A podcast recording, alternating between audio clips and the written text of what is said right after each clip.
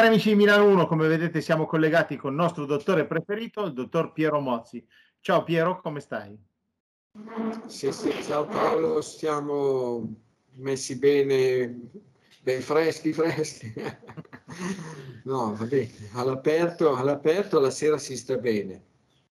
Uh-huh. Di giorno eh, nei locali al piano terra, sai, con tutti i muri spessi eh, che ci sono ammogliati in sasso, si sta abbastanza bene. Poi oggi ho sperimentato che ho coperto il locale dove la Coop conserva ad esempio i farinacei, i vari, i quinoa, mica quinoa e tutto quanto, e ho oscurato il vetro, gli ho messo proprio un telo davanti e come per incanto durante il giorno, oggi, in quel locale, l'aria era decisamente più fresca. Ah, certo. No, qua invece fa caldo, fa caldo anche alla sera e onestamente stasera non sono nella mia zona sì. solita perché sono arrivato un po' tardi e quindi faceva troppo caldo per poterla utilizzare. E, va bene, non ho messo neanche la maglietta, chiedo scusa, eh, la prossima volta cioè, ci sarà la maglietta. Eh, allora tre quattro due tre nove sette due tre nove uno per interagire con, con noi e info chiocciola dottormozzi punto it per scrivere direttamente al dottore. Noi iniziamo subito con le nostre ricorrenze, no? I nostri Assange eh, che vedete hanno la maglietta. Certo, la dedica, la prima è a Julian Assange che oramai, è, oramai lo sanno anche i sassi, che è ricoverato presso un carcere di massima sicurezza in Gran Bretagna per testimoniare la grandezza e la grande magnanimità dei popoli occidentali, che quando uno dice la verità, quando uno fa sapere i segreti di questa banda di delinquenti, dello zio Sam e di Tano, e quindi cosa fanno? Fanno che lo prendono, lo prelevano, lo mettono in gattabuia e, e buttano via la chiave, nell'attesa di estradarlo definitivamente appena si saranno spenti un po' ecco, i riflettori sull'Ucraina, ecco, quatti quatti, zitti zitti, lo, lo prelevano, lo portano negli Stati Uniti cento, e gli danno centocinquanta anni di galera. Cosa vuoi mai? Qua siamo i popoli che difendono la libertà e quindi mi sembra giusto, la libertà di informazione, la libertà delle persone, degli individui. Ecco, basta che la libertà non riguardi, non riguardi le nefandezze compiute da questa banda di farabutti e delinquenti. Eh, certo. La seconda dedica è al popolo palestinese e come anche qua meglio stendere un velo pietoso perché veramente nessuno, nessuno che si degna di dire una parola, niente. Nei partiti che sono presenti nel Parlamento italiano nessuno che dice una cosa, eppure queste faccende gridano proprio, gridano tutto quanto, l'orrore, l'orrore, la, le nefandezze che vengono compiute dallo Stato nazifascista ebraico di Israele, niente, nessuno dice niente, nessuno si ricorda che l'integrità territoriale della Palestina è pari pari quello della, dell'Ucraina, se si vuole essere corretti, se si vuole avere un briciolo di onestà proprio a trecentosessanta gradi e, e così pure il diritto internazionale se viene invocato per l'Ucraina a maggior ragione visto che i palestinesi il diritto internazionale se lo aspettano da quasi tra un po' ottanta anni, quindi a maggior ragione ci dovrebbe essere una precedenza assoluta, ma lì nessuno, nessuno ne parla. Quindi anche oggi c'era una qualche ricorrenza di un treno che portava le cose e hanno cominciato a fare una testa nella storia di qui, di là, di su, di giù, della Shoah di qua, di là, di su, di giù, ma oramai la vera Shoah è quella del popolo palestinese e la vera grande, grandissima Shoah è stata quella dei popoli nativi della, delle nazioni occupate attualmente da Canada e Stati Uniti. Quindi quella è stata una cosa ancora più terribile, tremenda e terrificante, sono, sono scomparsi praticamente, cancellati dalla faccia del pianeta. Certo, certo. La terza sì. dedica invece la, l'abbiamo dedica, fatta, la facciamo a Sant'Ilario di Rovereto, il bombardamento del tredici settembre millenovecentoquarantaquattro. Un bombardiere B ventiquattro americano sganciò in aperta campagna una bomba che piombò su un gruppo di persone, in particolare, come al solito, donne e bambini, che pensavano di essersi messi al sicuro, nascondendosi sotto le viti. Non le viti, quelle per avvitare col cacciavite, sì, sì, le viti, le, viti le, piante che producono, le piante che producono l'uva. I morti furono diciotto. Non si ritrovarono più neppure i corpi, perché vennero disintegrati. Per settantaquattro anni, pensa che schifezza, che nefandezze, gli enti pubblici, le istituzioni pubbliche italiche, che cosa, che cosa hanno, hanno messo in atto. Per settantaquattro anni non se ne parlò più.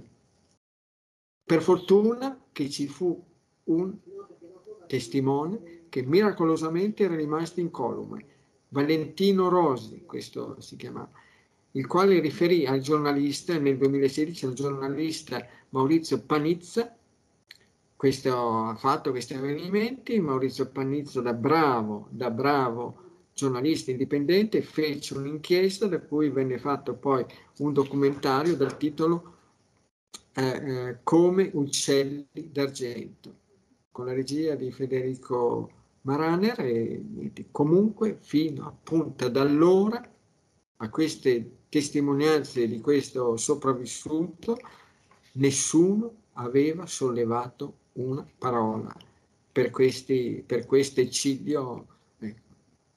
Pensa a te, se dovesse succedere una cosa del genere in Ucraina, urlerebbero e strillerebbero e strillerebbero in un modo spaventoso. Ah, ma siccome ci sono andati di mezzo italiani, ed è finita così. Va eh bene, sì. Tanto... Beh, comunque meno, meno male che ci sei tu, perché queste cose qua le tiri fuori, cioè nessuno si sapevamo di, di questo bombardamento di Rovereto Sant'Ilario. Eh sì, guarda, adesso è diventata una mia grande, grandissima passione, eh, proprio vedere... E soprattutto la mia incazzatura, scusatemi il termine, proprio perché quando mh, avverto di essere stato fregato, proprio, e questa è una grossa fregatura, perché con tutti gli anni che ho fatto di studi, cinque anni di elementari, tre di medie, cinque di superiori, praticamente tredici anni, lasciamo pur stare, lasciamo pur stare il, l'università, eh, dove non si studia storia, se non storia della medicina magari. Però in questi tredici anni di studi in scuole pubbliche italiane nessuno aveva mai fatto menzione di tutti questi fatti criminosi, criminali, terroristici, ecco, a danno dei civili, di uomini, donne, anziani, bambini italiani, che non c'entravano niente con la guerra. Beh, certo. Eh, va certo. Bene. Va bene. Comunque, il, il quattordici nove praticamente era, era già, eravamo, se si pensa che l'otto settembre del quarantatré c'era stato l'armistizio Cassibile, lì eravamo praticamente ben oltre la data dell'armistizio. Certo. E lì sicuramente non erano soldati tedeschi che si ritiravano nascondendosi tra i filari delle viti. Ah no, sicuramente, sicuramente. L'abbiamo sentito più volte, no? Di bambini, l'ultima volta c'erano bambini di due anni, tre anni, sette anni, eh, eh, in, in quelli bombardati, quindi va bene, cioè va male. Senti, allora, eh, un po' di domande da casa. Sai che ti ho preso la, il, eh, il giornale Chi, quello dedicato tutto a Berlusconi, e c'è Alfonso Signorini che ha proprio scritto qualche ora prima della morte di Silvio Berlusconi, ha chiesto di mangiare un gelato e una manciata di eh, ciliegie. Eh, sì. Poi è facile. No, beh, sicuramente non, sa- non sarà stata quella la causa, però voglio dire... No, ma quello denota sicuramente una buona passione per quegli alimenti, dolci, zuccheri e frutta, che potrebbero essere stati alla base della sua leucemia cronica e che potrebbero essere stati alla base dei fenomeni, eh, diciamo, chiamiamoli così, eh, patologici che lo colpirono in aprile, ecco, a carico dell'apparato respiratorio. Certo. Però sì, e se magari mi capiterà di incappare in qualche familiare stretto della famiglia Berlusconi, non mi dispiacerebbe sapere, sapere avere qualche informazione in più, non per una eh, diciamo così curiosità fine a se stessa, no, no, ma proprio per poter capire, per poter magari indicare che, sottolineare che magari con un'alimentazione corretta, forse, forse, nonostante i suoi begli annetti, Berlusconi Silvio avrebbe potuto metterci una pezza. Certo. Senti, eh, a proposito del caldo, siccome non è che tutti hanno l'aria condizionata e non tutti abitano in montagna dove si può dormire un po' abbastanza, cioè abbastanza bene alla sera, eh, con questo caldo si fa fatica a dormire. Ci sono del, degli escamotage, qualche consiglio per affrontare comunque il sonno notturno? Eh, Beh, sicuramente cenare, cenare presto, cenare presto e poi non, non introdurre più granché. Per migliorare così la temperatura in casa, creare, creare correnti d'aria. Certamente bisogna stare all'occhio, perché se uno lascia le finestre aperte, me l'immagino che orde di zanzare vengono dentro, ecco, nelle case in pianura, nelle zone poi soprattutto di Pavia, Pavia, Milano, Lodi, dintorni, Cremona, dove sicuramente ci sono infestazioni di zanzare, e mettere magari delle buone zanzariere. Dopodiché, creando un po' di corrente d'aria, sicuramente si può migliorare un po', ridurre un po' la temperatura all'interno delle case. E certo. Comunque l'alimentazione corretta è fondamentale. Prima di andare a letto magari una bella tisana, e anche se siamo in piena estate è abbastanza calda, eh, anzi ben ben calda, in modo da far sì che non ci siano problemi digestivi da trascinarseli durante la notte. Vi faccio notare che nel deserto bevano bevande calde, non vanno in giro con, nelle, con le carovane, ecco, nel deserto, non vanno in giro con i termos, con i frigoriferi, ecco, portatili o batterie, no, vanno in giro con, con la menta piperita e, e i loro pentolini da farsi il tè caldo bollente e qualche sì, cubettino di zucchero. Sì, sì, è vero. Bagnarsi, bagnarsi i piedi, guarda, anch'io stasera me lo sono fatto la prima. Ecco, non ho potuto stamattina perché c'erano stati un po' di imprevisti, ecco, nel primo pomeriggio verso le due e mezza sono andato lì nel, nel grosso, diciamo così, recipiente in cemento che tiene circa mille litri che usiamo per le innaffiature, e ho aperto il getto dell'acqua e mi ci sono poi immerso. Sono stato lì, col getto dell'acqua me lo sono passato bene addosso, tranne che sul cranio. E boh, poi la stessa cosa, visto che c'era oggi veramente una botta di caldo, l'abbiamo presa mica, mica male, perché attorno alle diciassette pensando ho detto dai, andiamo verso le cinque dalle api, perché così non ci sarà, non ci sarà più così caldo. Invece eh, c'era un caldo boia, ma proprio boia che più boia non si poteva, proprio da sudare e venire fuori, ecco. Guarda, i guanti, quando ho tolto i guanti praticamente erano, erano dentro una colata d'acqua. Ma ci credo. Sì. E allora credo. Poi quando sono arrivato da Mogliaccio sono sceso giù alla, alla, alla botte dell'acqua dove abbiamo appunto la pompa, e di nuovo un'altra immersione, un'altra bella innaffiata, e così sono a posto. Io dico alla gente: usate l'acqua fredda, non da introdurla nel corpo, ma esternamente, dentro la, la, un liquido caldo, fuori un liquido decisamente freddo. Guarda, oggi sentivo, come al solito, poi ci sono gli stupidi, gli stolti, e, e che parlavano, non so, di una trasmissione della RAI, una giornalista, dicendo che a Roma, nella zona del Colosseo, c'è sempre il solito, o della fontana di Trevi, non forse la fontana di Trevi, c'è il solito venditore di caldarroste.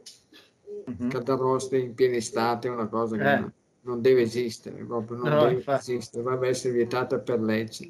Comunque, e questa qua Oca Giuliva veramente diceva eh sì, perché parlando anche del grande caldo che pare che si stia, sia stato rilevato in Cina, e certo loro bevono il tè, il tè bollente, e noi qua invece mangiamo le caldaroste bollenti. Pensate che stupidità. Allora, Maurizio ci scrive da Trieste, eh, sessantadue anni, è un gruppo A, dice mi, io seguo la, l'alimentazione del gruppo, ultimamente però mi si rompono i capillari sugli occhi, volevo chiedere al dottore se potrebbe essere la frutta secca. Ah beh certo, la frutta secca d'estate, d'estate bisogna usarla con il contagocce. Poi soprattutto se dovessi usare un bel po' ancora di noci e di arachidi è più che possibile. No, ma adesso d'estate tutto al più si mangi qualche albicocca, non di sera, magari al mattino, come colazione. Albicocca, uovo, un caffettino, uno di gruppo A può aver fatto un'ottima colazione. Finché ci sono le albicocche, che di solito le persone di gruppo A sono molto gradite. Mm-hmm. Ok. E poi abbiamo Giordano che ha trentadue anni, è alto uno e settanta metri, pesa sessantadue chili, è gruppo zero positivo. Eh, dice, io ho qualche problemino di colite e volevo chiedere al dottore se posso assumere i fagiolini tutti i giorni, perché è l'unica verdura con cui sembra andare d'accordo. Dunque, quanti anni ha? trenta? trentadue. trentadue. trentadue. L'altezza è uno e settanta? uno e settanta per sessantadue chili. sei due? Sì. sei due. Ma fagiolini, non lo so, ma ci sono anche altre verdure. Ad esempio la cicoria, tagliata a fine fine, non la lattuga, le carote, gli zucchini, le biete, le coste. Secondo me, se vuole, ce ne sono di verdure.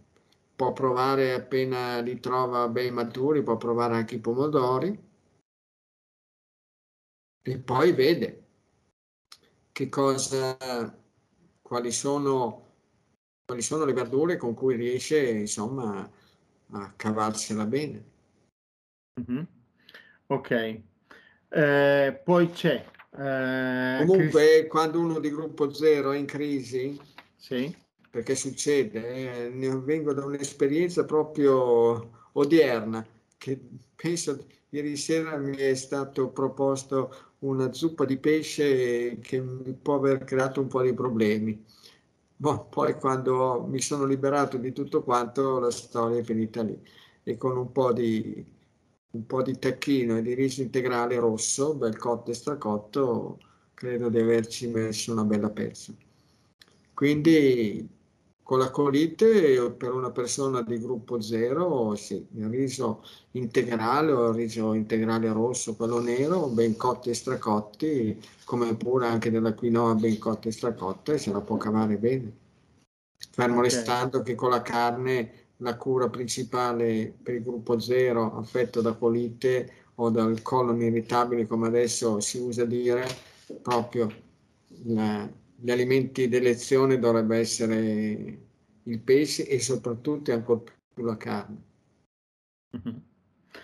Senti, qua invece c'è una signora che ti segue l'alimentazione da qualche mese, eh, Cristina, da Francolise, quarantacinque anni, gruppo A, e dice seguo bene l'alimentazione del libro, mi sono scomparsi alcuni nei, eh, altri sono regrediti, volevo chiedere al dottore se questo è possibile grazie alle, all'aliment- all'alimentazione. Sì, certo, è possibile che magari lei, io associo spesso e volentieri i nei con l'utilizzo del glutine e anche del cacao e del cioccolato, per cui facilmente il glutine la signora è più che possibile che l'abbia fatto sparire, ed è possibile che i nei siano regrediti. Mm-hmm. Okay. Anche perché i nei, i nei se si presentano sulla cute degli esseri umani, un motivo c'è, non è che ti piovono i nei dal cielo. Certo, certo. Allora, qua c'è invece c'è una signora Alessandra che vive in Olanda, è un gruppo sanguigno B, segue la dieta da tre anni e si trova molto bene. Eh, l'unica cosa dice: un anno fa sono caduta dalle scale in modo lieve sul fianco destro, sbattendo la parte superiore del braccio. Ora da circa due mesi ho un dolore in quell'area. La mia dottoressa ha detto che non ho niente di rotto, ma un muscolo, un muscolo infiammato, quindi mi ha riempito di antinfiammatori. E lei dice: ma non c'è qualcosa non di farmaco che può aiutare questi dolori? Allora, localmente, localmente potrebbe usare, fare massaggi con l'oleolito di iperico e con l'oleolito di arnica, però deve stare attenta la signora sicuramente a dolci, zuccheri e anche alla frutta, nonostante il gruppo B vada più che d'accordo con la frutta, però veda di ridurla grandemente, al massimo si limiti all'utilizzo del mattino, nella colazione del mattino, però poi conviene fare qualche accertamento, perché potrebbe essere che sia stato interessato, la, sia stato interessato il muscolo, eh, il tendine del muscolo sovraspinato, sovraspinoso, che a volte si dice in un modo, a volte in un altro. Ecco, quello lì è una discreta rogna, ci mette un sacco di tempo a mettersi a posto. Per cui la disinfiammazione migliore, secondo me, è quella che deriva da una corretta alimentazione. Mm-hmm. Quindi adesso che stia bene alla larga dei pomodori, eh, per l'amor del cielo. Ok. Senti, qua invece da, da Modena, non mette il nome, è un signore, quarantaquattro anni, gruppo A positivo, pesa settanta chili, altezza uno e ottanta metri, dice: da piccolo ho sofferto di crosta lattea, ora si sta ripresentando e si sta allargando nel cuoio capelluto, uso delle creme e anche l'olio d'oliva, eh, faccio bene o ci sono altre possibilità? Dunque, eh, gruppo del sangue, gruppo A positivo. A positivo, sì, la crosta lattea da infante, da bambino, derivava facilmente dall'utilizzo di latte, yogurt e formaggi, che adesso sarebbe opportuno proprio che questo signore, che eh, almeno, almeno che dica il nome, anche se non vuol dire il, il cognome, che dica il nome, in modo che così quando ci rivolgiamo a lui lo chiamiamo per nome, sarebbe opportuno. E può usare localmente, io consiglio ad esempio l'oleolito di lavanda o l'oleolito di camomilla romana. Comunque la crosta lattea è una dermatite, e dietro le dermatite c'è sempre comunque l'utilizzo di qualche alimento che praticamente causa questo stato di intossicazione.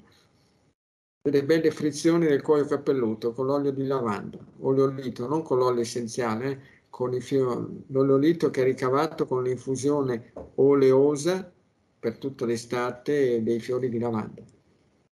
Ok. Eh, Piero, qui abbiamo Walter, ventotto anni, gruppo B, scrive da Roma. Eh, nonostante sia arrivata l'estate, dice lui, il grande caldo che dovrebbe aiutare a eliminare le, so tos le tossine con il sudore, eh, ho ancora la produzione di muco e catarro eh, in gola, eh, di colore giallognolo e rossastro.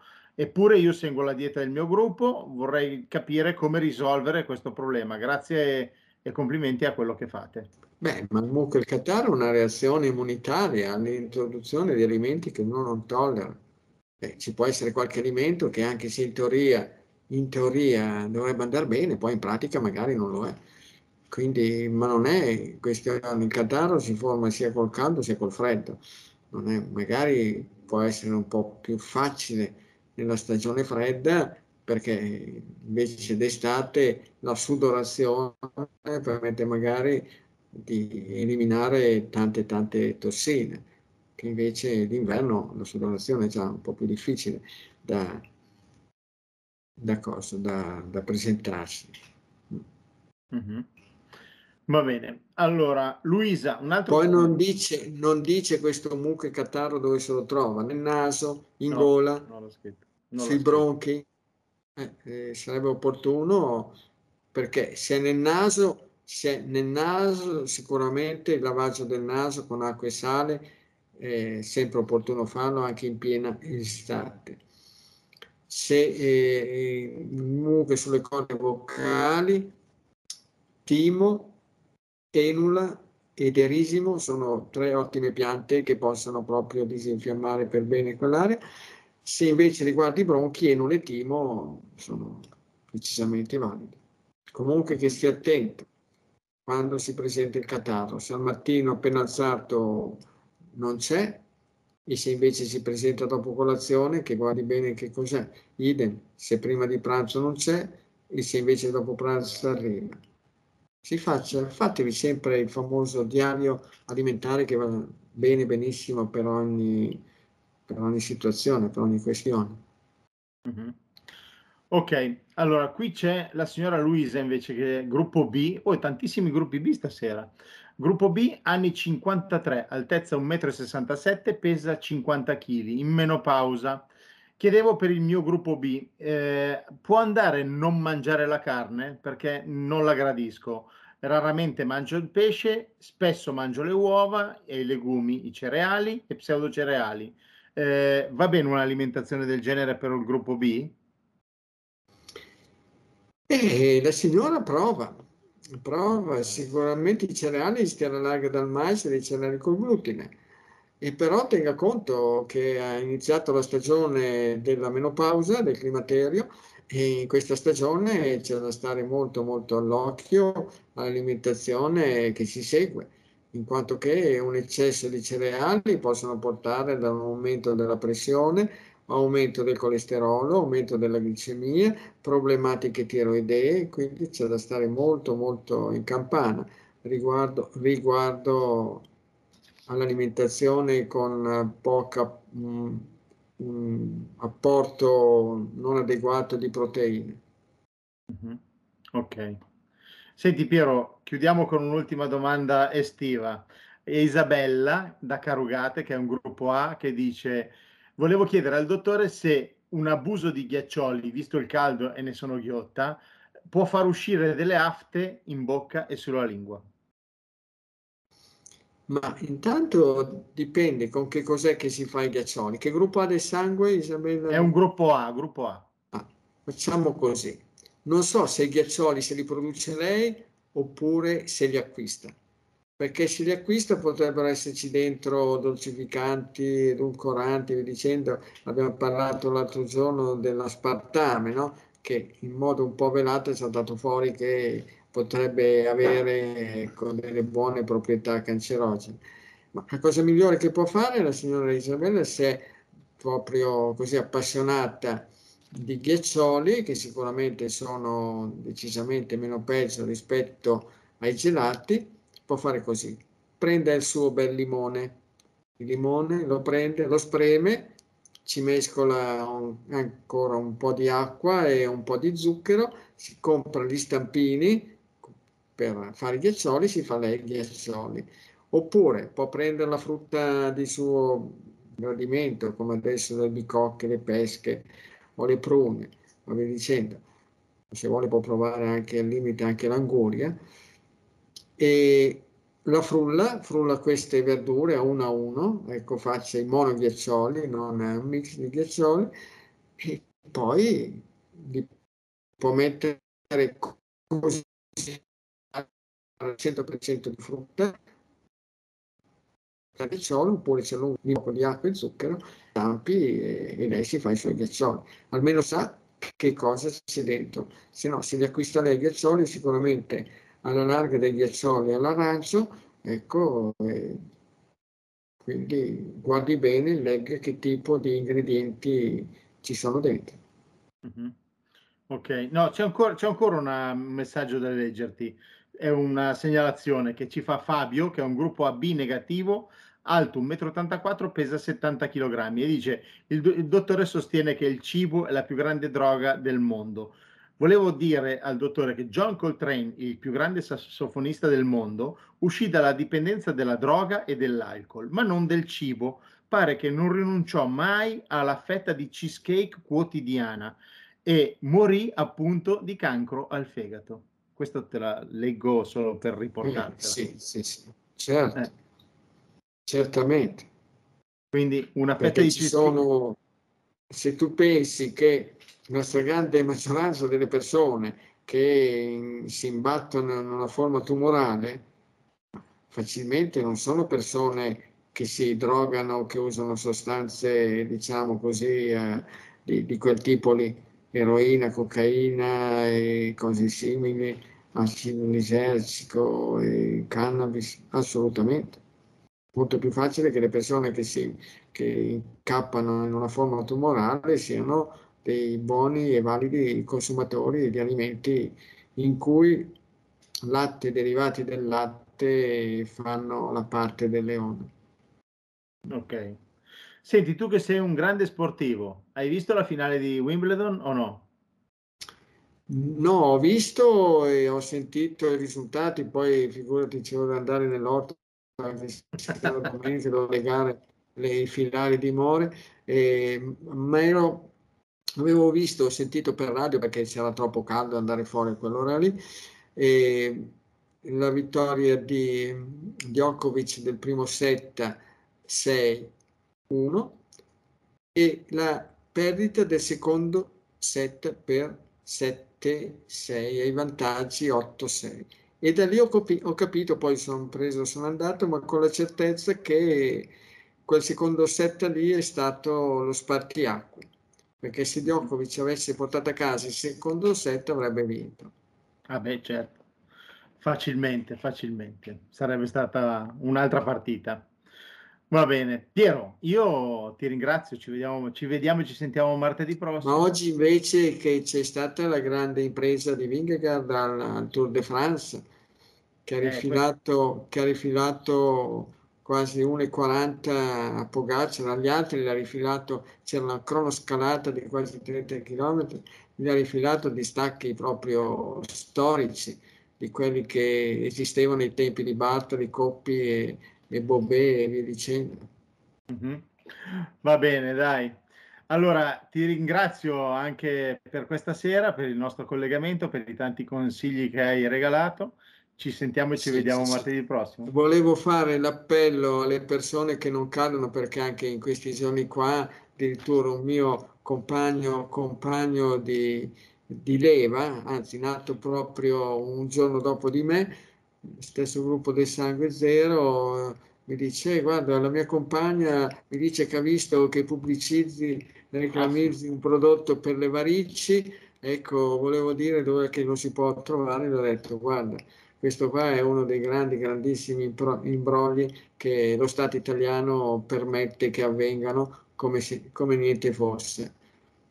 Hanno deciso di investire soldi, a buttare soldi nel pozzo senza fondo dell'Ucraina, invece di investirla per i servizi al popolo italiano. I risultati sono questi, i risultati li vedremo, nel senso che dei criminali patentati, incalliti, fanno un bel cattivo tempo e praticamente sanno di poterla far franca. E le persone come il sottoscritto, che ha speso un bel po' di soldi per rivolgersi alla giustizia attraverso avvocati, perché solamente in quel modo lì lo puoi fare, praticamente sono, sono pratic- proprio lasciati nel dimenticatoio, non ne frega niente questa gente qua, ne frega delle, delle proprie giochi, i propri giochi di potere, de, di tutte le menate, questa gente che è legata a doppio filo con... con i farabutti delinquenti a stelle e strisce, con, con gli altri lì, la compagnia Tano, non la compagnia Wagner. La compagnia Wagner in confronto sono dei benemeriti, la compagnia Tano, ecco quella lì sì, che è una, è una banda, è una cricca super mafiosa di criminali patentati.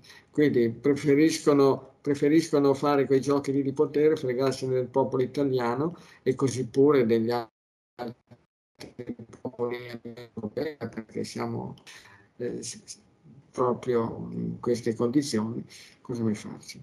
Hai sentito certo. Tu qualcosa tu per le bombe a, gra- a grappolo fornite dagli Stati Uniti, no, dallo zio Sam all'Ucraina? No, no. Si è no. scandalizzato un po' la, la signora, ecco, dei, del nostro Stato italiano, ma il signore supremo dello Stato italiano non ha detto nulla. Non, è, non ha fatto trapelare nulla dalla chiostra dei denti, proprio niente, nulla. Per cui tanto, se il capo decide di fare una cosa, questi cagnolini scodinzolano e gli vanno dietro e mai nessuno c'è che si opponga, anche perché se si oppone non succede come è stato avvisato Prigozin di, di stare attento a quello che mangia. Ecco, qua devono stare attenti a quello che dicono e che non, e che non contraddicano il grande capo a stelle e strisce, perché sennò potrebbero trovarsi impallinati in qualche modo. Ecco, quindi. Sì, o magari centosessanta anni di galera da qualche parte, no? Sì, sì, sì. Eh. E a proposito, volevo dire questo perché ho notato proprio un bel articolo, un bel articolo sul quotidiano La Verità, in cui eh, sai, no, che l'Europa che ha votato la legge per il ripristino della natura. Sì. Però nella legge per il ripristino della natura praticamente è stata fatta una deroga per quanto riguarda la, il sesso del mammifero uomo. Lì il ripristino della natura, assolutamente di ripristino della natura non se ne parla. Lì si può andare contro le leggi della natura in tutti i modi, come niente fosse. Per cui eh, le, cose, le cose veramente, se, perché se c'è da mettere in primo piano, sul piedistallo, il ripristino della natura è proprio quello che riguarda, che riguarda l'essere umano, che siano ben distinguibili, distinguibili, ecco, le norme, le regole, le leggi che la natura, ecco, ha regalato, gli attributi, per cui i maschietti dotati di testicoli e di pene, ecco, le femminucce dotate di utero, ovaio e, e vagina, e poi mammelle che al momento della, dopo il parto, ecco, si mettono a produrre latte. Questo sarebbe un buon segno, ecco, per indirizzare la legge per il ripristino della natura e poi da quello man mano, pezzo per pezzo, arrivare fino al ripristino totale. Certo. Va bene. Piero, io ti ringrazio anche per questa sera, grazie eh, per le informazioni e per i, le quattro chiacchiere passate con te. Sì. Gra- grazie sì. a tutti voi. Tre quattro due tre nove sette due tre nove uno per interagire con noi e info chiocciola dottor mozzi punto it. Sì, ciao, bravo Piero. Paolo, grazie a te invece per l'impegno, la costanza, la perseveranza che ci continui a mettere al tempo e, e anche altro che continui a buttarci dentro. Eh, Va bene. Lo, lo facciamo insieme, siamo una squadra ed è bello okay. così. Grazie mille. Ciao Piero e ciao, ciao, ciao arrivederci a tutti. Tante cose belle. Grazie.